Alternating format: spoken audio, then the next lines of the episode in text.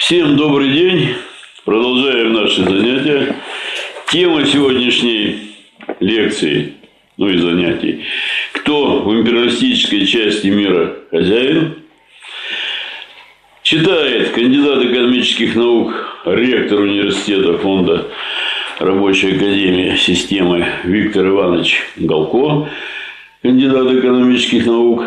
Напоминаю, что вопросы желательно в письменном виде ну и заявки на выступление, коли будут желающие тоже. Прошу внимания. Виктор Иванович, пожалуйста. Добрый вечер, дорогие товарищи. Значит, почему мы решили одно из занятий посвятить данной теме? Выясняется, что по данному вопросу такой разброс мнений, столько точек зрения, что просто диву даешься. А как известно, истина одна – вот неплохо было бы нам разобраться в этом вопросе. Разобраться нужно с какими целями? Ну, во-первых, чтобы давать, наверное, правильные политические оценки тому, что творится в империалистической части мира. Кто там фашист, кто не фашист и прочее. И второе, наверное, более важное, в силу того, что в России произошла контрреволюция, затем был установлен капитализм, Россия, ну, как СССР, оказались в лагере капитализма. А этот лагерь сегодня империалистический. И поэтому рабочему классу российскому, всем трудящимся предстоит заново пройти тот путь, который был пройден их предшественниками в 1917 году. И, конечно, не безразлично, при каких условиях будет пройден этот путь. Безусловно, мы все заинтересованы в том, чтобы этот переход к социализму был совершен с наименьшими жертвами, с наименьшими затратами, сказать, более легким путем. То есть вот такие задачи. Значит, ну на какой основе надо решать, рассматривать эти вопросы? Но, безусловно, основой является ленинская теория империализма. Другого здесь ничего нельзя сказать, предложить. Эту теорию Владимир Ильич Ленин изложил в своей работе, известной очень, «Империализм как высшая стадия капитализма». Написана она была в 1916 году. Вот она очень тоненькая книга, брошюра. Сам Ленин назвал ее «Популярный очерк». Но я думаю, э, это, сказать, название не потому, что Владимир Ильич скромный человек, а потому что империализм это не отдельный способ производства, который идет за капитализмом. Это лишь фаза, высшая, последняя фаза капиталистического способа производства. А все законы, все противоречия капитализма, они раскрыты Карлом Марсом в «Капитале». То есть и закон стоимости, и законы производства прибавочной стоимости, и противоречия в том числе противоречия общественного характера производства и частной формы присвоения, все это раскрыто в капитале. А поскольку империализм – это лишь стадия капитализма, то все они действуют в условиях империализма. Но в то же время на этой стадии появляются новые сказать, моменты. И вот эти моменты сказать, Владимиром Ильичем Лениным были, скажем так, раскрыты. Но должен сказать, ведь не на голом месте это было сделано. То есть, я повторяю, работа очень тоненькая, там 100 с нижним страниц. Она напечатана в 27-м томе полного собрания сочинений Ленина. А следующий том, вот такой толстый том, называется «Тетради по империализму». Вот если просто посмотреть оглавление, можно представить себе, какой объем экономической, статистической литературы Владимир Ильич Ленин как перелопатил, освоил и разработал. Ну, а квинтэссенция, выводы, ну, обоснования были даны вот в этой упомянутой мной работе. Давайте пройдемся по основным выводам. Итак, что такое империализм? Ну, здесь вот когда читаешь в интернете, в литературе, чего только не наговорят. Там и связывают, так сказать, э, с рабовладением, и с императором, и прочее, прочее, прочее. Ничего подобного. Если дать самое короткое определение империализма, Ленин пишет, это монополистический капитализм. Или монополистическая стадия капитализма. Вот и все. То есть та стадия развития капитализма, когда господствующее положение экономики в сфере обращения, везде занимают монополии. То есть такие крупнейшие предприятия, которые захватывают рынки сырья, рынки сбыта и диктуют свои условия. Эта фаза капитализма пришла на смену какой фазе? Капитализму свободной конкуренции. Тому капитализму, который является мечтой либералов и тех, кто сейчас в большинстве находится у власти, у нас в том числе, в России. Вот это первый вывод. Но значит ли это, что все эти страны, да, и по времени переход капитализма э, в империализм совершился на рубеже 19 и 20 веков, то есть более 100 лет назад. И с тех пор мир капитала находится в этой стадии. И никакой иной стадии нет. Вот она империалистическая стадия. Единственное, что здесь можно и нужно добавить, э, тоже некоторые иногда, может быть, горяча говорят, когда оценивают ситуацию в мире, говорят, да вот там все мир капитала. Ничего подобного. В 17 году было прорвано эта цепь империалистическая, и Россия стала советской.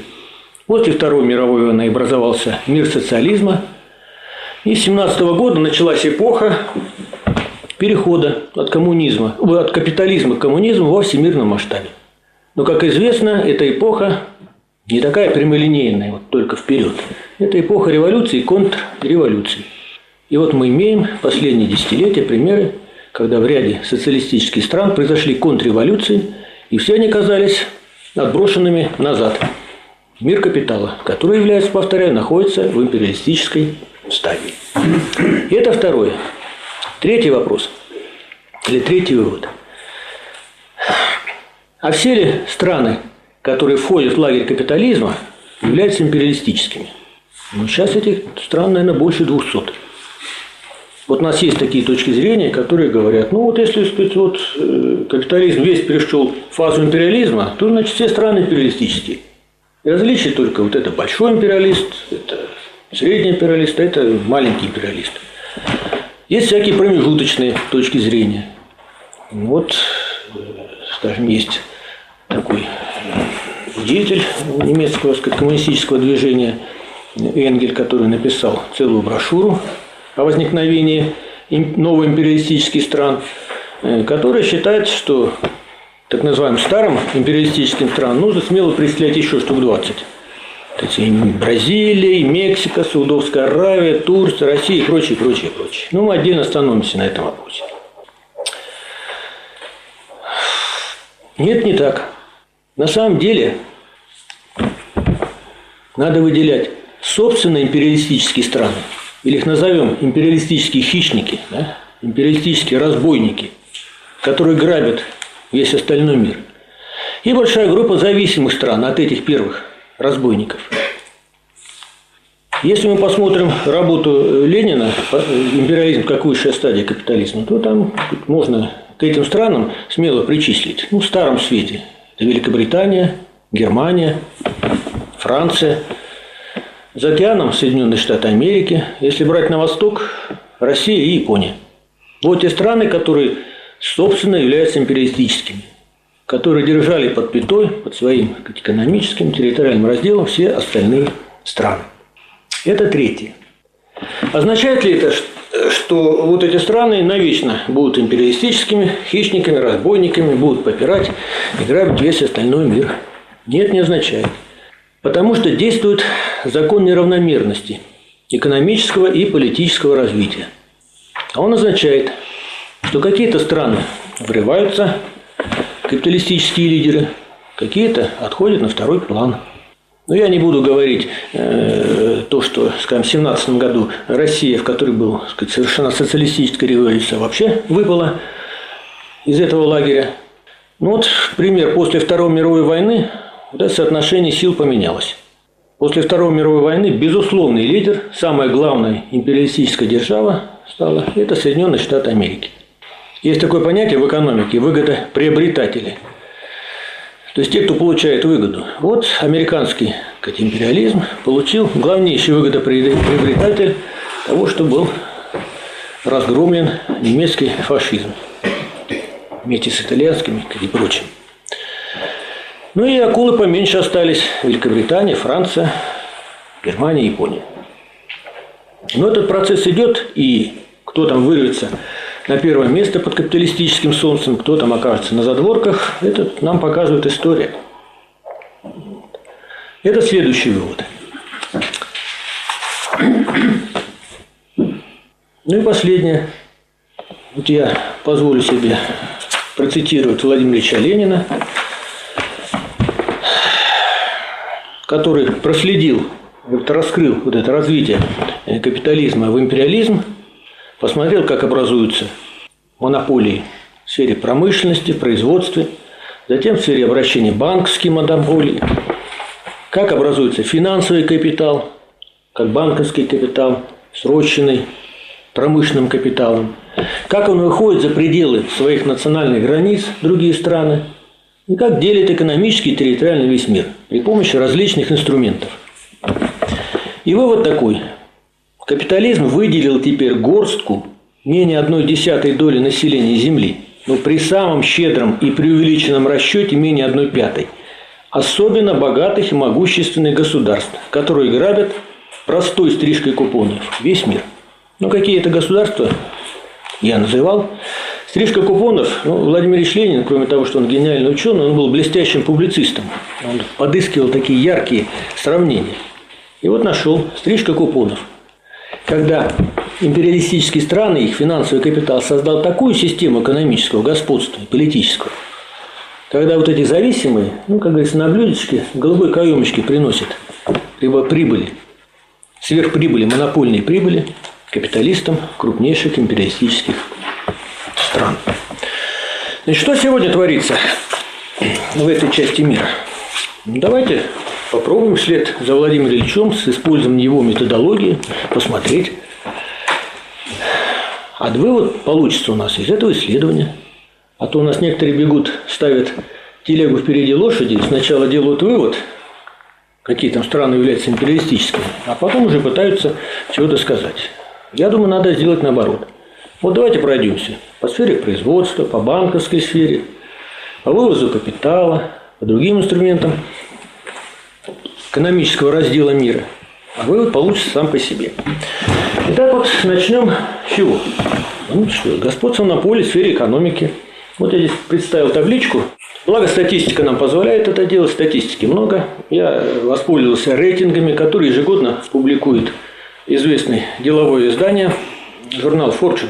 Называется список 500 крупнейших мировых компаний. Там сейчас можно сделать разные выборки. Вот я представил по странам. То есть 500 крупнейших компаний. Всего стран ну, более 200. Итак, в Соединенных Штатах Америки 122 крупнейшие компании монополий.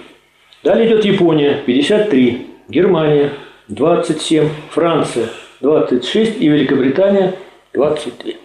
Очень такие красивые цифры получаются. Если вы сложите вот эти пять цифр, получите ровно 250. Что это означает? Это означает, что из крупнейших мировых компаний, а повторяю, всего в мире капитала где-то 200 политически независимых, более 200 политически независимых государств. Половина экономической мощи, половина, так сказать, монополий находится в пяти государствах. Также обращаю ваше внимание, что не случайно вот, наименования государств совпадают с теми государствами, которые сто лет назад стали империалистическими, сказать, стали господствовать в этой части света. Ну, это, я бы сказал, образно говоря, высшая лига, где, в каких странах расположены, сказать, находятся другие крупные, крупнейшие монополии. Ну, вот я сказать, задиктую, меня просто места не хватило. Первая лига или скамейка запасных – Знаем, что действует закон неравномерности экономического и политического развития. Кто здесь кандидаты, чтобы вырваться в лидеры империалистического мира? Я перечислю. Это Южная Корея, Канада, Нидерланды, Тайвань, Индия, Бразилия. В этих странах крупнейших монополий мировых от 6 до 15. То есть вот как бы скамеечка запасных. Сразу возникает вопрос, который мучает очень многих нас и здесь, э, в том числе в нашем зале, в нашем кругу и за пределами. Но где же Россия, которую некоторые называют мощной империалистической державой? Нет его в первом списке, и во втором нет – Но есть третья лига. То есть Россия находится в списке, так сказать, в группе таких стран, как Австралия, Ирландия, Сингапур. От трех до четырех крупнейших мировых монополий. Ну, это можно так сказать, перечислить названия. Это «Газпром», «Лукойл», «Роснефть». То есть вот такая ситуация. Но это мы начали только наше так сказать, исследование, наш путь. Это мы посмотрели монополии, связанные с экономикой производственной сферы или торговой, транспорт, промышленность и так далее. Кроме производства есть сфера обращения. Сфера обращения, где господствуют банки. Соответственно, в эпоху перехода от капитализма свободной конкуренции к монополистическому капитализму эти же процессы концентрации, централизации, образования монополий не миновали сферу обращения. И выделились крупнейшие банковские монополии. Но я взял другой список, я из этого списка выделил 100 крупнейших банков. И вот что получается у нас. Соединенные Штаты Америки 12 крупнейших банковских мировых монополий, Япония 9, Германия 4, Франция 7, Великобритания 6. То есть львиная доля крупнейших банковских монополий находится вот в этих странах, там, где находятся крупнейшие экономические и промышленные, прежде всего, монополии. Дальше идет большая группа стран. В России одна монополия. Это Сбербанк. Он находится на 74 месте. Ну вот это первая часть нашего пути, нашего исследования. Можем мы на основании вот этих данных сделать вывод, какие страны являются империалистическими, какими нет. Ну, конечно, нет. Потому что нам нужно пройти всю ту цепочку, которую, сказать, прошел Владимир Ильич Ленин. То есть вот в этих сказать, странах образуются крупнейшие монополии. Промышленные, затем банковские. Происходит слияние банковского и промышленного капитала, образование финансового капитала. Вот финансовый капитал крупнейших стран, наиболее мощных, наиболее сильных, уже выходит за пределы своих национальных границ, уже ищет сферы применения там, уже там, где вот остальные 200 стран. И вот там, кстати, выяснится, и получим вывод, какие страны являются империалистическими. Ну вот вернемся вот к этой строке, к банкам. Очень были большие дискуссии, они продолжаются уже много лет и продолжаются спокойно и окончены. Вот есть у нас в России банковский капитал, банковские монополии настоящие или нет? Но я не буду повторяться, скажем, Михаил Васильевич Попов достаточно много здесь написал статей, и выступлений, где он сказать, раскрывает, доказывает, что по содержанию, скажем, российские банки более представляют не банки по своему предназначению, как предприятия, которые должны обслуживать капиталистов, помогать им сказать, развивать производство, а как ростовщические конторы. Я продолжу сказать, вот эти сказать, доказательства. Давайте посмотрим. То есть туда вглубь залезем. А что это за банки? Какие там есть? Ну, давайте посмотрим крупнейшие банки. Я их назову и назову размеры их активов. Ну, вы все знаете, что такое активы. Как в банках есть активы и пассивы. Пассивы – то, что они привлекают. Основная часть пассивов – это средства физических и юридических лиц. А активы – это то, куда размещают вот эти свои привлеченные собственные средства банки. То есть размер активов характеризует мощь банка банковской монополии. Ну, на первом месте Морган Чейз – это американский банк. Его размеры 3,4 триллиона долларов. Mitsubishi банк – это японский банк. 3,3 триллиона долларов. HCBC банк – это Великобритания. 3 триллиона долларов. Ну, французский кредит Агрико банк 2,5 триллиона долларов. Сбербанк округляем в большую сторону 0,5 триллиона долларов, то есть 500 миллиардов долларов. Но вот я обращаю ваше внимание, если мы возьмем хотя бы одну, любую из этих действительно настоящих банковских монополий, международных, мировых, то активы любой, повторяю, отдельно взятой вот этой монополии, превышают активы всей банковской системы Российской Федерации. На 1 января 2021 года, ну, берем соотносительный период, активы всех банков, а их 370 банков в России, составляли 107 триллионов рублей.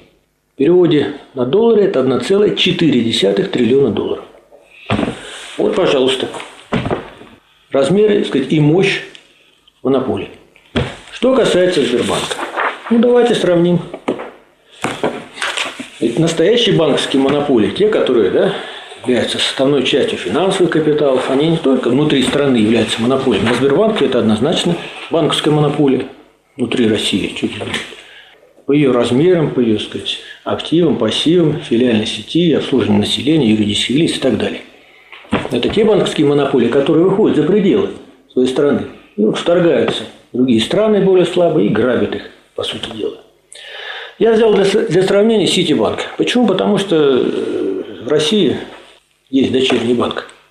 В Америке нет дочернего банка Сбербанка, для сведения.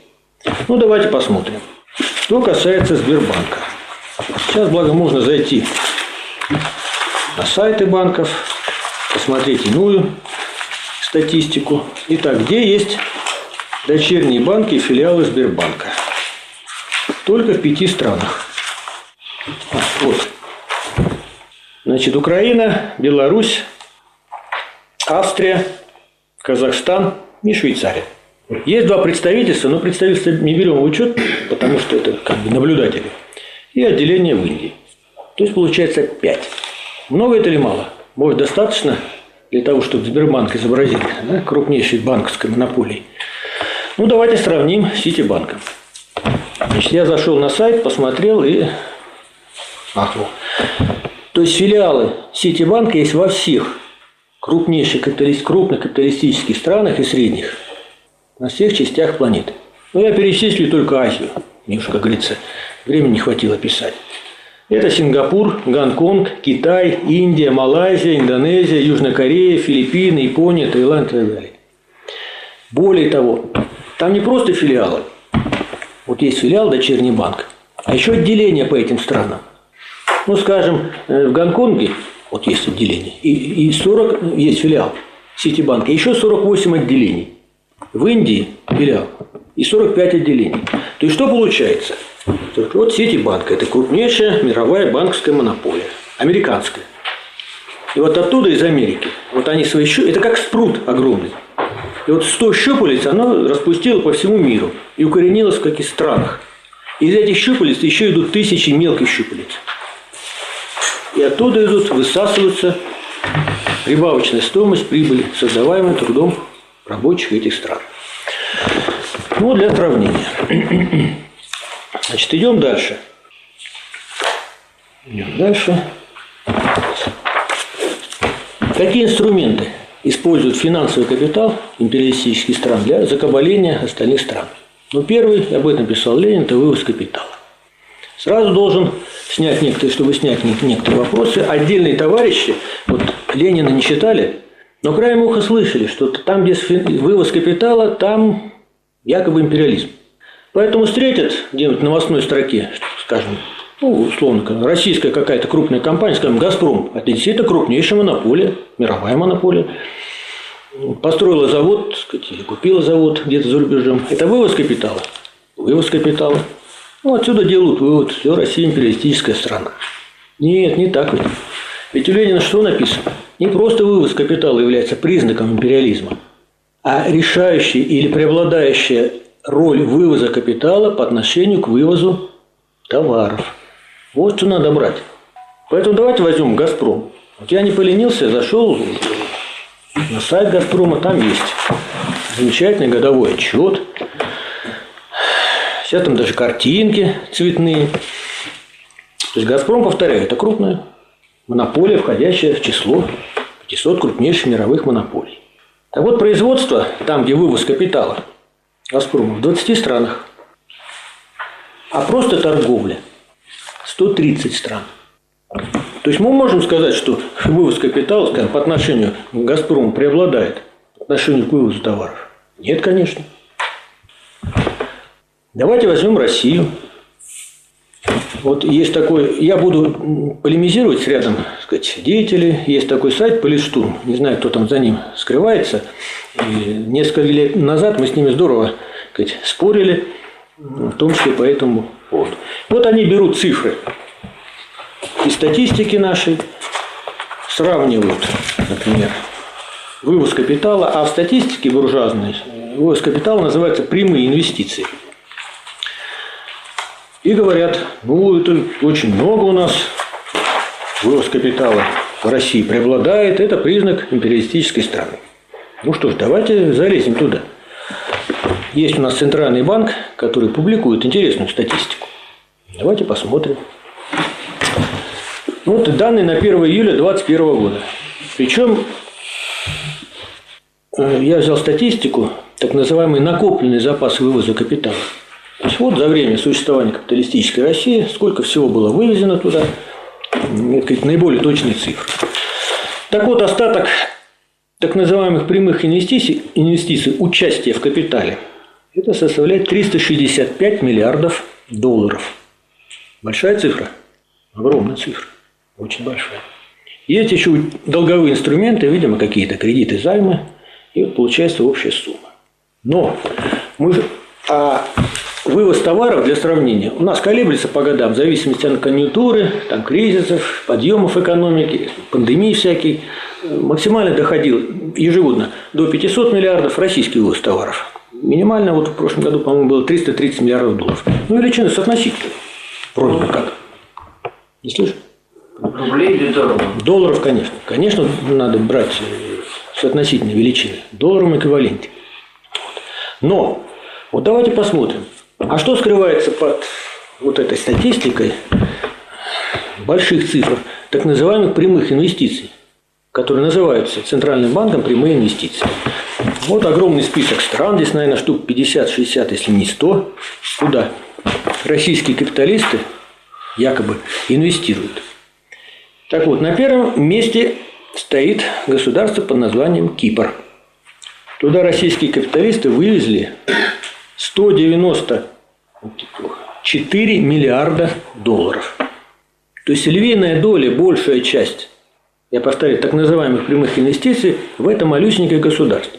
Я долго искал, какие там заводы построены. Вывоз капитала, когда строятся заводы, эксплуатируются рабочие эти страны, прибыли качаются. Страну, метрополию. Не нашел ни одного завода. Но нашел другую цифру. Это инвестиции, которые поступают в Российскую Федерацию. Так вот, из этого Кипра за, за этот же период поступило прямых инвестиций 167 миллиардов долларов. То есть, что получается? То есть, это никакой не вывоз капитала, это вывод прибыли. То есть, российские капиталисты, видимо, боясь здесь, награбили в свое время, боясь сказать, того, что их есть, накажут, посадят и прочее, выводят туда прибыли. А мы знаем, что э, выводит не только прибыли, выводит часть амортизационного фонда, то есть того фонда, который предназначен на восстановление изношенных в процессе производства основных фондов, и невыплаченную заработную плату. Там легализуют. Ведь Кипр долгое время был офшором. Тихая гавань. Легализуют эти прибыли. И затем часть из них возвращается в Россию, но уже под видом иностранных инвестиций. Потому что к ним тяжело будет придраться и отнять, скажем, российской власти, если они захотят. Это иностранные инвестиции. Ну, вот разница. А разница, на разницу что-то покупают. Ну, что мы знаем, покупаем? Мы ориентируемся, так же, как и вы, на сообщения в средствах массовой информации. Заводов что-то не видно. Покупают дворцы, яхты. В лучшем случае покупают баскетбольные, футбольные клубы, тоже мы знаем. Но самое максимальное, что хоть как-то можно привязать к экономике и производству, это э, бензоколонки. Вот и все. Заводов никаких там нет. То есть на самом деле под этими цифрами скрывается не вывод, не вывоз капитала, а вывод прибыли. Возьмем другую сторону, вывоз товаров. Ну, мы знаем, то есть экспорт товаров. 80%, даже больше, по-моему, 85% экспорта по своему содержанию российского экспорта составляет сырье и продукция первичной обработки. Задаю вопрос уважаемой аудитории. Какой тип, для какого типа стран характерен вывоз сырья? Ну, понятно, зависимые страны это. Колонии, либо полуколонии, либо зависимые страны. Так ведь? Также я вспомнил одну историю, которая была ну, несколько лет назад. Наша буржуазная власть все пытается подкинуть народу национальную идею. Надо же, какую-то национальную идею. Все не получается. И вот однажды кто-то там подал, и значит, вот загремело в средствах массовой информации, давайте Россию сделаем энергетической сверхдержавой. Вот будет сверхдержава. там, там будет под ними Америки и Китай. Но потом до некоторых дошло, что такое энергетическая сверхдержава, если перевести на простой язык. Энергетическая сверхколония. Ну вот и потихонечку эту идею, так сказать, и убрали.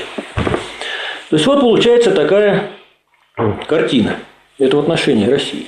Что касается прямых инвестиций других стран, есть такая организация, называется ЮНКТАТ. ЮНКТАТ – это конференция Организации Объединенных Наций по торговле и развитию. Там тоже интересная статистика. Я рекомендую всем, кто хочет поглубже сказать, вникнуть в этот вопрос, зайти на эти сайты и посмотреть. Ну вот я посчитал, ну, безусловным лидером по так называемым прямым FDI, прямым Direct Investment, прямым инвестициям, причем э, outward stock, то есть запасы, накопленные запасы. Соединенные Штаты Америки. Ну, цифры разных источников, поэтому я называю максимальным и минимальным 4, от 4,5 триллиона долларов до 7,8 триллиона долларов. То есть в 20 раз больше, чем как бы формально прямые инвестиции Российской Федерации. Ну, там Япония полтора триллиона, Великобритания полтора триллиона долларов и так далее, ниже по списку. То есть вот кто является. Это при том, что эти цифры соотносимые или чуть меньше экспорта этих стран. То есть вот те страны, для которых вот, характерен этот признак империализма, выведенный Лениным, преобладающее значение вывоза капитала по отношению к вывозу товаров. Ну, маленькие конкретные примеры на злобу дня. Ну, вот случились события в Казахстане.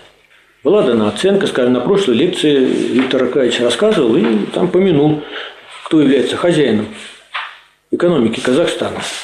Профессор Золотов э, выступал у нас, его выступление на сайте размещено, тоже там назвал хозяев казахстанской экономики.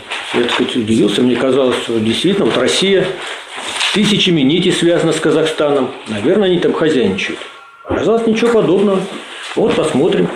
Ну, так, крупнейшая компания, она принадлежит как бы формально суверенному фонду казахстанцу, за ним, Казах, э, Казахстана, за ним стоит местная буржуазия казахская, поэтому мы опускаем.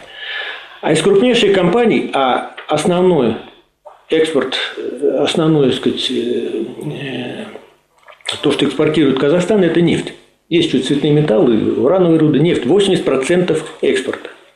Вот, пожалуйста, крупнейшая компания. Тенгиз Шевройл. 50% акций принадлежит компании Chevron, 25% Exxon. Это компании каких стран? Монополий. Американский. Контрольный пакет акций. Вторая компания Карачаганак, Петролиум и так далее. 29% Royal Dutch Shell, 29% Eni, 18% Chevron. Ну, Royal Dutch Shell – Нидерланды, Великобритания, Eni – итальянская компания – то есть второй по значимости компании рулит западноевропейский монополистический капитал. Присутствует с долей 13,5% в Лукойл. Ну, мы все понимаем, кто руководит, так сказать, компанией, у кого контрольный пакет акций.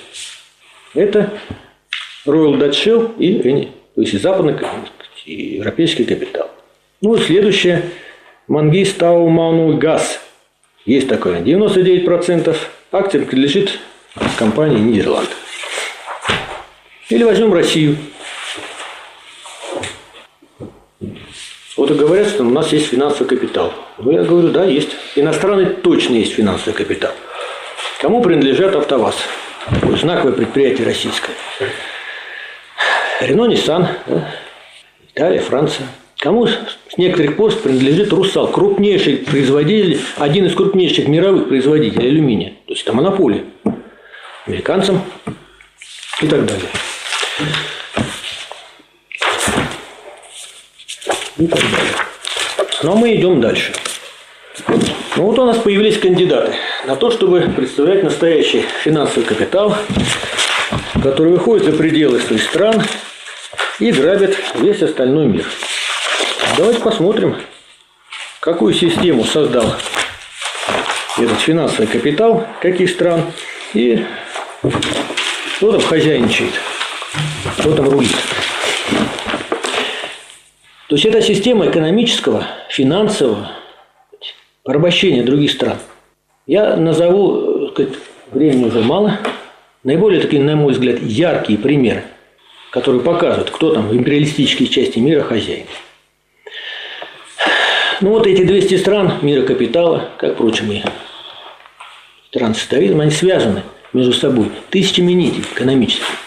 И одна из главнейших – это система банковских расчетов. Вот кто там выливает, кто там рулит. Есть такая организация SWIFT. Наверное, вы слышали. Это международная организация, которая проводит транзакции ну, практически львиную долю, 99% всех банков. Там тысячи банков являются, всех стран являются участниками этой системы. Она периодически публикует отчеты. Вот, поскольку у нас были дискуссии с некоторыми товарищами, э, я в 2018 году проанализировал этот отчет. И сказать, совсем недавно в нашей прессе прошли данные э, сказать, о доле валют в международной системе расчетов. Так вот, на первом месте находится американский доллар. Его доля приблизительно 40%. То есть вот 200 стран и 40% всей системы расчетов, их там миллиарды платежных, идут в долларах США. На втором месте евро 38. За евро кто стоит? Западноевропейский капитал. Но прежде всего ведущие империалистические страны Западной Европы – это Франция, Германия. На третьем месте британский фунт, порядка 6-7%. Также в пятерку лидеров входит японская иена, ну, там швейцарский франк и дальше. А где рубль? Я долго искал, не мог найти. Ну вот пишут, я пользуюсь сообщением агентства ТАСС, значит, доля рубля, так, сейчас, секундочку, 0,18%. Ну, как называется у нас в математике? Ну, погрешите. Никому рубль не нужен. Хотя формально рубль свободно конвертируемая валюта. Никто не рассчитывается. Более того, дело доходит до такого удивительного. Вот есть две крупные страны. Одна крупная капиталистическая страна, Россия, другая социалистическая держава, одна из, наверное, по своей экономической мощи, наверное, находится на первом месте. Это Китайская Народная Республика. Между ними осуществляется товарооборот, то есть не войск капитала, а обычно Купли-продаж товар. То, что мы туда отправляем экспорт, то, что обратно импорт. Вопрос к аудитории. Ну, как вы думаете, вот в каких валютах или в какой валюте осуществляется торговля между этими двумя странами? Ну, напомню, у нас рубль, Китай, юань. Есть какие-то идеи? Американской. Совершенно правильный ответ. Совершенно правильный ответ. Если взять экспорт, то 58% российского экспорта Китай Расчеты идут в. Э, долларах и 10% в евро. Если мы возьмем импорт, там ситуация такая. В долларах США 39% и 44% евро. То есть вот получается. Вроде как мощные державы, а кто повелевает им? Кто там стоит? Кто снимает сливки? Это один из десятков, может быть, сотен вот тех ниточек, которые привязывают империалистические страны весь остальной мир. Второй пример. Ну, понятно, что все страны, любая страна должна иметь определенные резервы. Всякое бывает. И пандемии, и стихийные бедствия, и кризисы. Ну, понятно, есть доллар. То есть, я извиняюсь, золото, настоящие деньги. Но не все держат. Скажем, Россия 25% золота. Вот так может. Есть другая организация, солидная, Международный валютный фонд, тоже дает статистику. Вот я вам приведу значит, доли валют ну, и объемы резервов. Объемы национальных валют в общем объеме официальных валютных резервов стран. Но тех стран, которые раскрывают свою структуру. Итак, страны 200 с лишним стран держат. Так вот 60 с лишним процентов, 62 процента – это доллар США. 20,5 процентов евро, 5 процентов японская иена, 4,5 фунт стерлингов – Австралийский доллар, канадский доллар, немножечко швейцарский франк. Но рубля здесь в помине нету. Вообще там ну, его не нашел. То есть получается, что и здесь этот инструмент, как писал Ленин, вот изящная стрижка купонов. Объемы, скажем, валютных резервов, которые держат все страны доллара США, 6,6 триллиона долларов. Ну давайте разберем, что это такое. Некоторые, может быть, наивно думают, что, скажем, э, российское правительство, когда покупает доллары у американских банков, то американские банки берут, наверное, рубли. Да ничего подобного. Это какая-то, так сказать, ну, наивность, верх наивности. Вот на эти 6,6 триллиона долларов те страны, которые купили доллары и их хранят в резервах, они в Америку погнали товары, сырье, какие-то сказать, другие промышленные сказать, иные товары. А что сделал американский капитал? Ну, раньше деньги печатали, но это тоже усилие. А сейчас просто на кнопки нажимают, чтобы увеличить эмиссию на какую-то сумму. И все. Нужен вам миллиард долларов. Пожалуйста, нажали на кнопку, вам миллиард. Банки перечислят американские. А вы нам товаров на эту сумму. И здесь, повторяю, у нас просто времени уже не хватает, надо к выводам приводить. Тысячи нитей, как настоящие империалисты стригут купоны, по образному выражению Ленина. Ну вот возьмем хотя бы вот эти 6,6 триллиона долларов. Вот они являются резервами вот этих 200 стран с лишним. Есть такое явление, как инфляция. Знаете все, что такое, да? Это повышение цен на все товары, кроме товара рабочей силы. И в Америке у нас инфляция. Но по-разному. Ну, в среднем так возьмем. Она называется ползучая инфляция, конечно, вроде как незаметная, 2%. Вот, скажем, выросла за какой-то год на 2% цены, инфляция, так сказать, в Соединенных Штатах Америки. Это что означает? Что доллар на 2% просел, обесценился. Значит, вот эти 6,6 триллионов, которые находятся как бы в резервах, они просили эту сумму. И эти страны, которые имеют резервы долларов, потеряли 2%. Кто получил эти 2%? А 2% 6 с лишним триллионов долларов, это получается 132 миллиарда долларов. Вот если умножить на 75, у меня в голове не укладывается, это получается триллионы рублей. Вот, как говорится, с куста, кто имеет американский капитал. Давайте подводим итог. Ну, я думаю, вывод первый получился сам по себе. Кто сегодняшний, сказать, кто сегодня в империалистической части мира хозяин? Есть главная империалистическая страна. Главная империалистическая акула – Соединенные Штаты Америки. Есть акулы поменьше. Франция, Германия, Великобритания и прочее. Какие отношения между акулами? Чем они занимаются? Грабят остальной мир. А между собой как? Да то же самое грызутся. Понятно, так сказать, отношения между капиталистическими странами очень простые. Зазеваешься, тебя тут же руку откусят ногу, а то и голову, то еще целиком сидят. Потому что постоянная борьба за передел мира – это вот основное содержание той конкуренции, которая осталась в империалистической части мира. Что касается России, вот не получается вывода. Поэтому те товарищи, которые с трибуны заявляют, что Россия это крупная, сказать, империалистическая, агрессивная держава, я думаю, они выдают пока желаемое за действительное. Но вот мне иногда тоже хочется, как бы так, с трибуны припечатать наш антинародный режим. Сказать, что это проклятые капиталисты, наверное, будет слабо. Сказать проклятые империалисты, ну, это вот так весомо. Ну, надо все-таки за дело, наверное. Так, это следующее. Куда пойдет развитие? Ну, кстати, были споры у нас и, сказать, в этом кругу. И Виктор Акаевич, есть такое понятие жизни в диалекте становления. Наверное, оно применимо. Потому что в силу сущности капитализма, вот, самый маленький капиталист, он кем стремится стать? Крупным капиталистом. Крупный капиталист кем стремится стать? И пытается, и пыжит, и старается, уничтожая других конкурентов. Крупнейшим капиталистом. А крупнейший кем? монополистом. Поэтому понятно, и тенденции и есть такие же и в России, и в тех странах, которые пониже вот этих настоящих империалистов. Тот вопрос, который был в начале. Что касается нас ведь это должно интересовать с той точки зрения, что поскольку Россия сейчас оказалась в лагере капитализма, сама капиталистическая страна, то есть надо обратно идти к социализму. Есть такое понятие объективной предпосылки.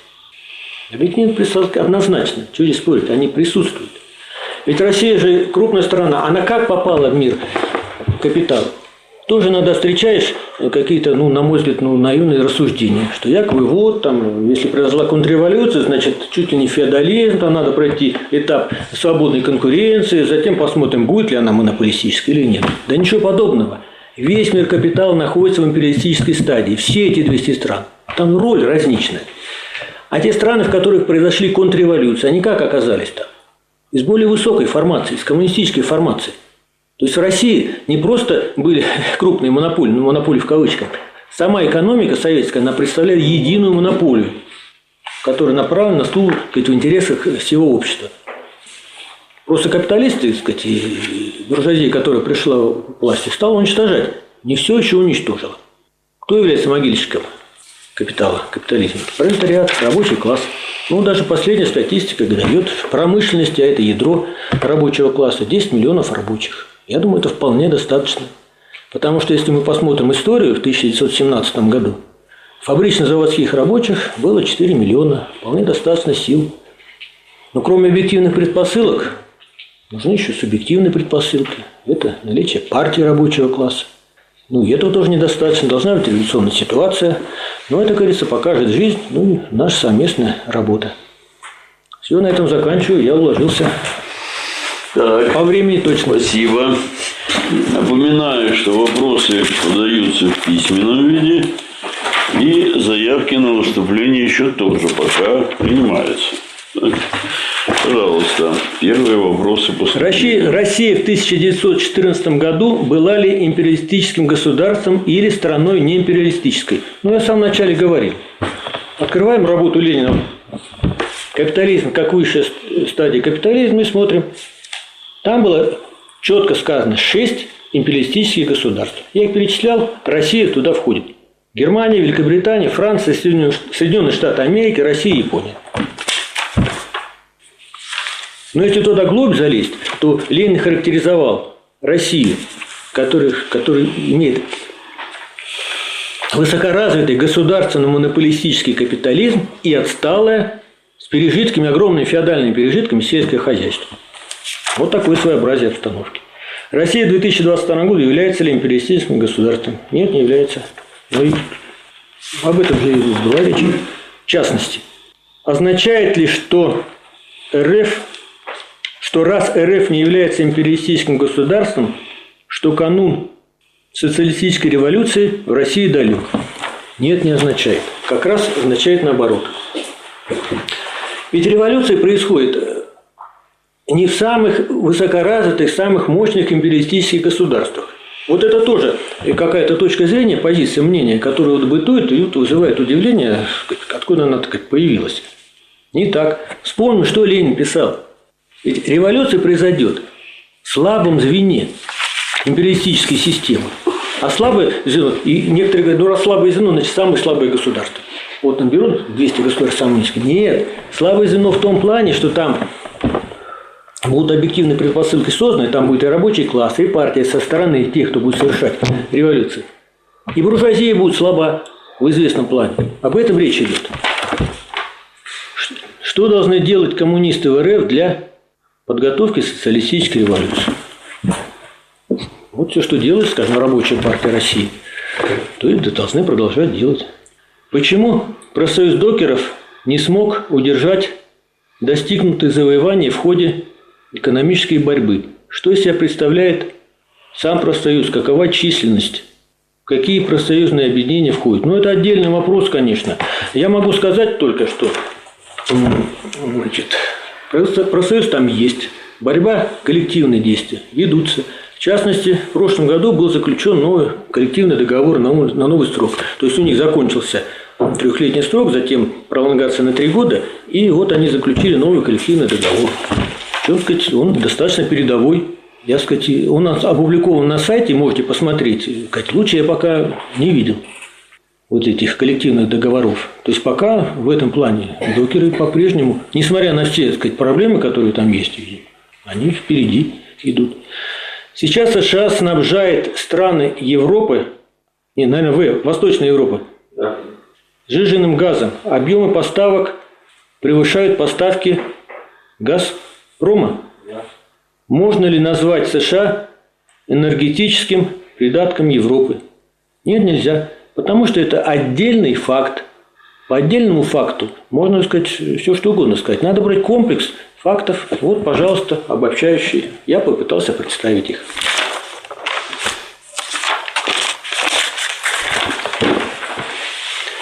Какова доля иностранного капитала в экономике России по сравнению с 1917 годом? Не могу сказать, Виктор Аркадьевич. Не готов сейчас. Надо посмотреть статистику. Но могу только привести с 17 годом. Нет. Иностранного капитала. Ну вот мы можем посмотреть, скажем, вот по этой статистике, да, которую я приводил. Скажем, доля прямые инвестиции в Российскую Федерацию. Вот остатки по инструментам. Участие в капитале 436 миллиардов долларов. Так? 436 миллиардов долларов. Сколько это будет в рублях? Кто сможет быстро на 75 умножить? Бешеная цифра. Бешеные цифры. Ну, во всяком случае, Виктор Аркадьевич, Ну, я к тому, это что знаете, я к тому, что для публикации потом неплохо будет. не- чтобы- незначительно. Да. Почему? Потому что вот эти цифры нельзя вот так брать, как некоторые берут. По одной простой причине, что если здесь 167 миллиардов из Кипра, а еще есть из Багамских островов, с, сказать, э, с Люксембурга и так далее, то это никакие не иностранные инвестиции. Это возврат вывода прибыли российских капиталистов. Я приводил примеры только по одним из, крупнейших монополий. Ну, мы имеем в виду эти Русал, да, которые там мы Ну, я вот привел эти два да. примера, наиболее яркие, на мой Да. взгляд. Но я могу сказать, вот тенденция пока, вот если наблюдать, то тенденция, что Россия, сказать, вот этот настоящий сказать, международный финансовый капитал, американский, западноевропейский, ну, пока выдавливает Россию. И из других стран выдавливает. И в самой России российских капиталистов. Потому что взять тоже Сбербанк. С Украины выдавили. Из Турции, там было, сказать, дочерний банк, выдавили. Русал ведь относительно недавно был вроде как российский Дерипаска был самый главный там владелец. Теперь у него, насколько я понимаю, там 35% ему оставили и радуйся. Американцы заправляют. То есть вот так тенденция пока. Тому что, ну, понятное дело, конкурентная борьба – это она существо, борьба за передел рынков. И по- похоже, американский капитал, западноевропейский почувствовал, что вот растет новый хищник, применяют меры, иного, иного там и не будет. В, ря- в ряду крупнейших компаний, крупнейших компаний в первой группе нет компании Китая, а за ним первые вторые места по ВВП. Китай империалистическая страна? Да нет, я специально не взял. Могу сказать, что количество компаний более 100 по размеру. Вот по этой. В Китае. Китай это. Количество банков может быть и меньше, но они самые крупные. То есть китайские банки, их немного, э, государственные банки, они самые крупные. Там их э, размер активов превышает 4 триллиона долларов, то есть крупнее любого из этих банков. Почему не взял? Потому что Китай социалистическая страна, а мы рассматриваем тему сегодняшнего занятия. Кто хозяин в империалистической части мира? Какие практические выводы следуют для борьбы Компартии из оценки места страны в рейтинге империалистических держав? Да особо никаких. Просто мы понимаем, кто хозяин, кто там подмастерье, кто там главный. Вот эти выводы нам нужны для того, чтобы понимать вообще, кто проводит политику, скажем, внешнюю э, фашизма, а кто не проводит. Потому что, так сказать, когда вставишь на одно часовое число, здесь вот Америка фашистская, так сказать, политика проводится, вот Россия фашистская, все агрессоры, все виноваты, все фашисты, давай всех оту. Это будет неправильно. Есть теория так называемая, не могу разобрать, Патриотов. патриотов, так называемых патриотов, что сейчас главная задача для России – национально-освободительная борьба. Во многом поддерживается КПРФ. Правильно или для? Ну, конечно, неправильно. Это поддержка, помощь рабочему классу, самоорганизации, ведение борьбы за социализм по всей цепочке экономической и политической борьбы, если коротко. Так, вопросы все, да? Никто не настаивает. Нигде мы в президиуме не заныкали ничей вопрос. Переходим к выступлениям. Значит, э, товарищ Чижевский. Значит, для справки две цифры. Значит, в доме книги читаю бумажный, бумажное приложение к школьному учебнику по 2007 год. И там дана справ... даны числа по 40 серьезным странам за 2007 год. Ввоз и вывоз миллиардов долларов. И там в, этом, в этих странах есть две уникальные страны. Ну, цифра я не помню, но смысл такой, что США в два раза в себя ввозит больше, чем вывозит. Российская Федерация в два раза больше вывозит, чем возит. Китай что возит, что вывозит. Сильные страны, там Германия и Франция, у них примерно одинаково. Допустим, Франция вывозит на 10, вводит себя на 10% больше, чем вывозит. Ну, остальные примерно половина. И вот две уникальные стра- страны – США и Российская Федерация.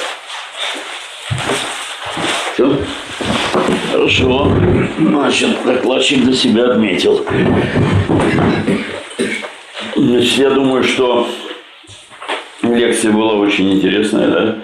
Надо докладчика поблагодарить. А я, значит, как редактор журнала «Советский Союз» хотел бы хотел бы попросить, значит, Виктора Ивановича, значит, э, когда будет переведено, переведено значит, все это дело в текстовый материал, если можно, для журнала, значит, э, буду очень благодарен, ну и мы будем благодарны. И очень очень интересная эта штуковина. Вот это первое. Второе. Вот из того материала, который докладчик доложил, да, я больше всего с одним моментом не согласен, в этот момент у нас он и по другим темам часто всплывает. Это, значит, э, место Китая и, соответственно, его роль значит, э, во всех этих событиях. Вот позвольте возразить здесь от того, что мы с вами спорим один говорит социалистический, другой говорит не, не, не социалистический, а уже империалистический. Суть конкуренции на мировом рынке, в котором активнейшим образом участвуют капиталы Китая, не меняется.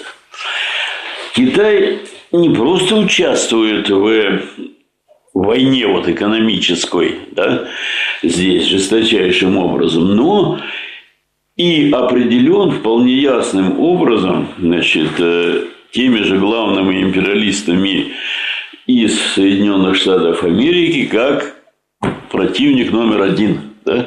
вот в, в этой борьбе жесточайшей. По этим.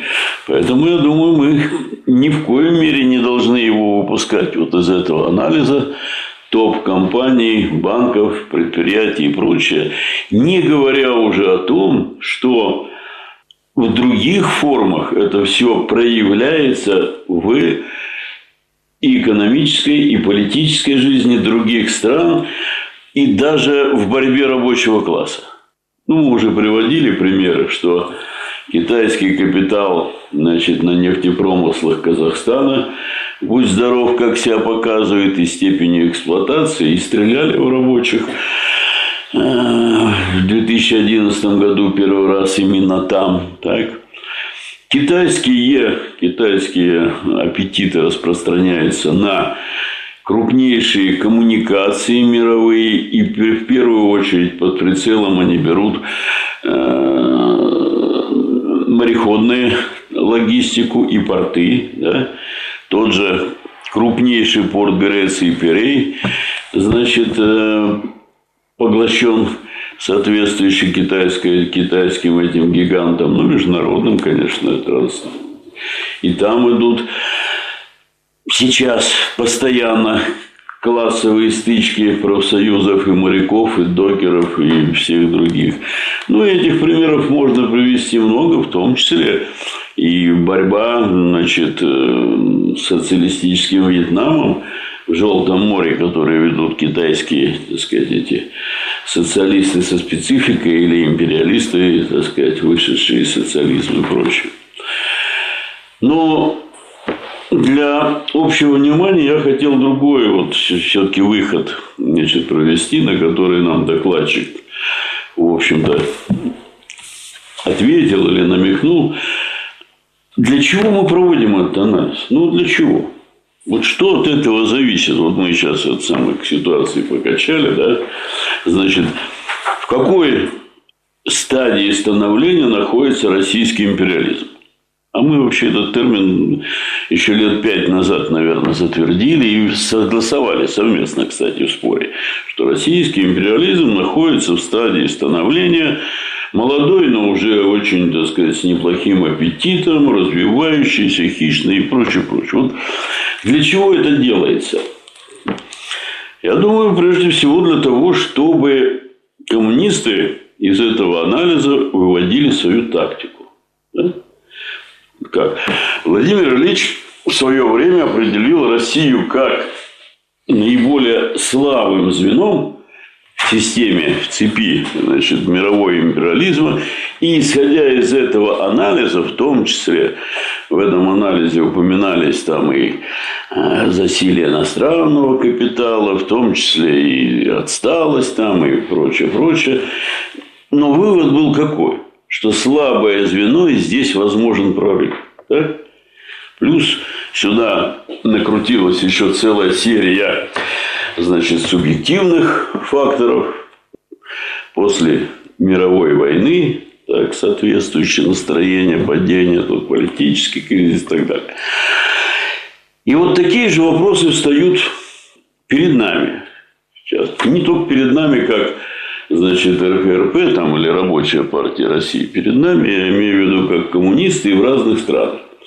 И здесь вопросов у нас одна из наиболее авторитетных и действительно наиболее грамотных, хороших партий в Греции, товарищи. Да? Но встает вопрос, а возможно вообще социалистическая революция и движение дальше в отдельно взятой Греции или нет? Вот исходя из общего расклада в империалистической системе и прочее, прочее. Вопрос еще не так просто, ну, со стороны просто, конечно, давать советы, я имею в виду самих коммунистов Греции, что. И для нас тоже эта тема имеет практический выход, потому что мы вот сплошь и рядом слышим от товарищей, причем честных товарищей, хороших товарищей, значит, замечательный анализ, который показывает, что Россия отстает, что технический уровень нашей продукции падает, наука хереет, так сказать, умы утекают за рубеж там и прочее. И вывод. Сейчас надо на, на первый план, на первую полосу вывести задачи борьбу за сохранение отечественной промышленности, отечественной там, науки, в интерпретации там народно-патриотических сил или даже народно-патриотического блока, которым хвалится КПРФ, это значит, национально-освободительная борьба, дальше модели так называемых правительств народного доверия или народно-патриотические какие-то модели и прочее, прочее. Вот о чем речь идет, да, в практическом плане. Ну, а мы пока на предыдущих, по крайней мере, темах и в предыдущие годы, в том числе с товарищами из Рабочей партии России, когда эти вопросы обсуждали, то, значит, почти вместе приходили к выводу, что независимо от того, значит, какую степень развития получили вот эти процессы, задача коммунистов, она остается главной. Это организация пролетариата в класс для себя и организация его собственной борьбы. При этом борьбы, так сказать, против как отечественных капиталистов, так и капитала в мировом масштабе в этом плане. И то, что касается вот того вопроса или момента, от которого во многом пошли у нас, так сказать, споры, да, значит, э, поскольку в России империализм недостаточно развит и финансовый капитал по сравнению с тем же значит, западным финансовым капиталом выглядит хилым, то можно ли говорить о фашизации российской власти и значит, э, источники фашизма здесь нашего внутреннего и так далее. Вот это, так сказать, он спор продолжается, и нам практика вообще во многом показывает, что тот же 93 год, да, это был, так сказать, показатель, как в критические моменты значит, э, буржуазия прибегает к фашистским методам для того, чтобы так сказать, выйти из положения, удержать и так далее. Но при всем при этом мы, как материалисты, признаем и говорим, что, конечно, это так, но при всем при этом за плечами Ельцина в те годы стояли как раз все западные силы, которые я не просто аплодировали, но и практически помогали, и по телевизору показывали, и руки потирали, и прочее, прочее. Нечто аналогичное сегодня мы видим и на Украине. То есть, с одной стороны, фашизм украинский, говорят на украинском языке, бандеровские там символика еще тех лет, значит, э, идеология и так далее. Но если бы не было соответствующей подпитки, поддержки и благословения значит, наиболее крупных империалистических хищников, вряд ли они подняли бы хвост и сумели бы реализоваться для такой цели. Но это вот то, что касается для нас в области практических выводов и использования в своей работе. Поэтому еще раз большое спасибо. Заключительное слово тогда. Да, за лекцию представляем Виктору Ивановичу слово По для заключения. выступлению товарища Черевского он обратил внимание на особенность вывоза капитала, э, которая сложилась где-то во второй половине прошлого столетия. А именно, если в первой половине, там, в начале прошлого столетия вывоз капитала в основном был из этих крупных империалистических стран, а все остальные, то после Второй мировой войны, вот во второй половине, появилась такая особенность его, что вывоз капитала стал в развитые страны идти. И вот э, товарищ Чернецкий этой сказать, цифры привел. Но это особенность вывоза капитала. Единственное, что я обращаю ваше внимание, ну нельзя просто э, сказать, оперировать цифрами в отношении российского вывоза капитала. Я в лекции своей обращал ваше внимание. С большим сомнением можно назвать это вывозом капитала. Это вывод прибыли в массе своей. Ну, что касается Виктор Аркадьевич здесь много вопросов поднял. Я думаю, здесь тема даже не одной лекции, а многих лекций. Я с точки зрения вот идеи, защиты, тезиса о поддержке развития отечественного производства. Ну, давайте по-простому рассуждать. Вот Россия капиталистическая страна сейчас. И предстоит рабочему классу прежде всего совершить заново переход к социализму. Я задам вопрос аудитории. Вот сейчас у нас в промышленности это ядро рабочего класса. Они будут впереди всех. 10 миллионов. Так когда будет легче этот переход совершен? 10 миллионам совершить этот переход или 20 миллионам рабочих? Но, безусловно, 20 миллионов рабочих – это большая сила, им легче совершить этот переход. А когда они появятся? Да когда будут капиталисты строить завод. И только в этом плане мы поддержим так сказать, эту идею развития отечественного производства. Спасибо за внимание. Да, объявление будет. Да, объявляем следующие занятия 24 февраля, четверг.